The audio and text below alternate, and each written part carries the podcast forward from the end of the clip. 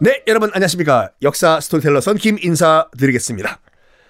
지난 시간에 이인임을 날리는 과정에서 물론 최영이 앞장을 섰지만 어, 최영의 부장, 그 부사수였던 이성계도 전면에 등장을 했죠. 이인임은 그냥 유배됐다가 이제 곧 사망을 해요. 누구의 시대냐? 바로 우왕의 시대입니다. 어쨌든 간에 우왕이 지시한 거니까 이인임을 날리라고. 즉, 이님의 시대는 또 무슨 말이냐?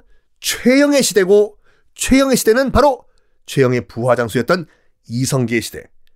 이 세 사람이 진짜 권력 앞으로 등장을 합니다. 우왕, 그리고 최영, 그리고 이성계. 예.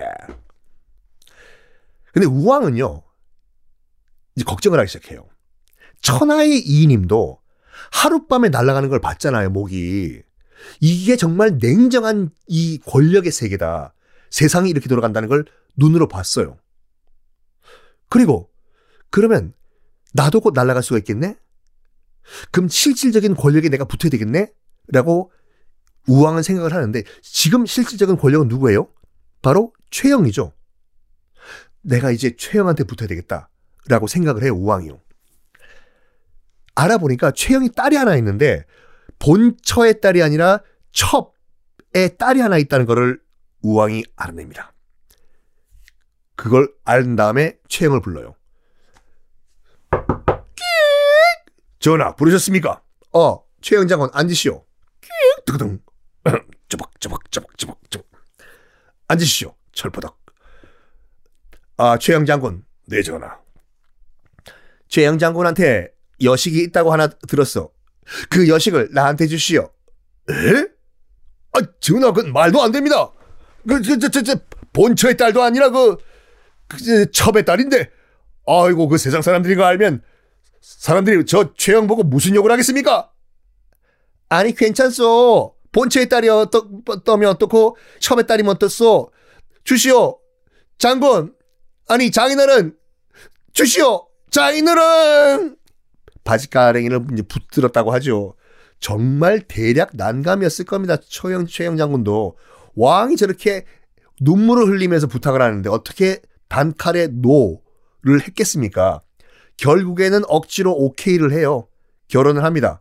최영 장군의 첫 윗딸과 우왕이. 그러면 최영은 우왕의 장인어른이 된 거고 우왕은 최영의 사위가 된 거예요.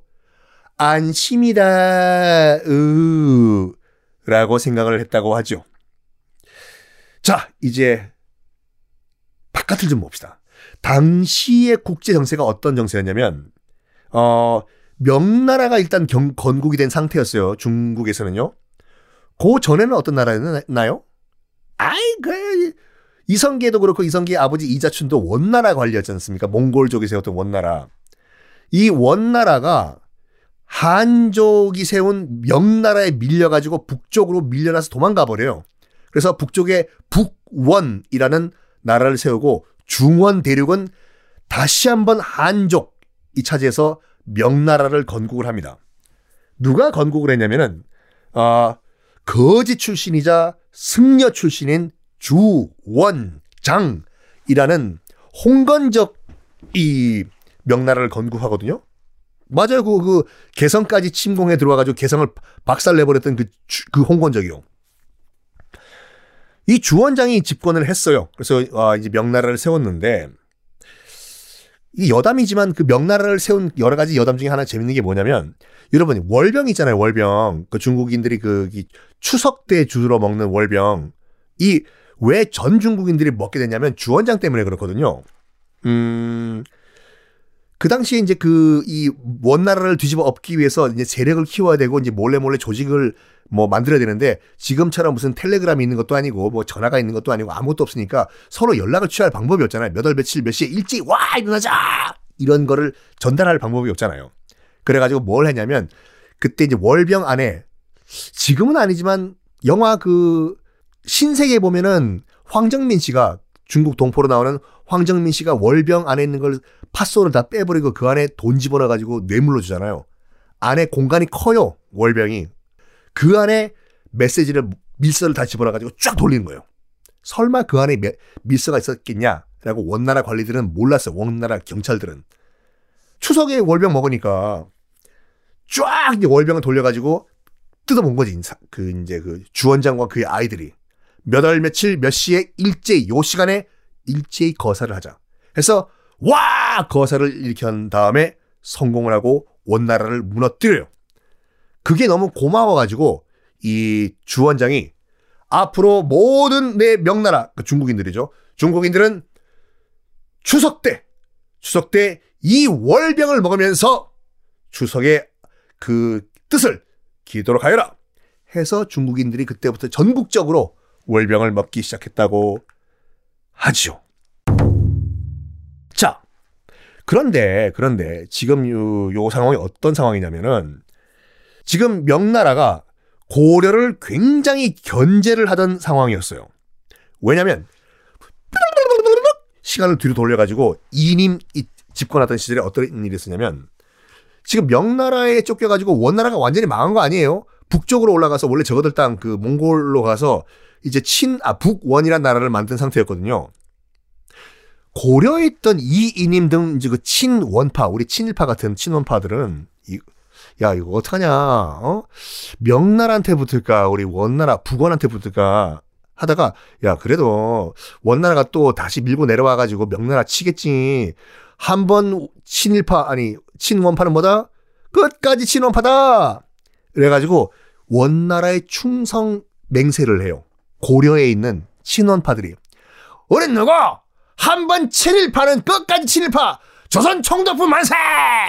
이거 같이 한 번 친원파는 끝까지 친원파! 맹세다! 비밀 맹세를 합니다.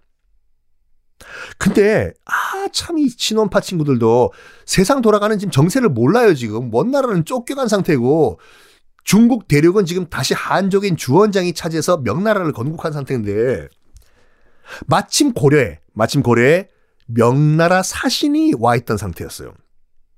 그 사신 명나라 사신이 이 소식을 들었네. 고려 안에 있는 이인임 등등등의 친원파가 북원과 충성서약을 했다는 걸? 뭐야? 이것들이 지금 뭐 명나라 사신 나를 지금 고려에 뭐, 뭐 초대해놓고 뭐 저거들끼리 뭐 한 번 친원파는 영원한 친원파다? 야 이거 이거 너희들 딱 걸렸어. 해가지고 찌르러 가요 주원장한테. 다시 명나라로 돌아가요. 당연히 비행기 타고는 가지 않았겠죠.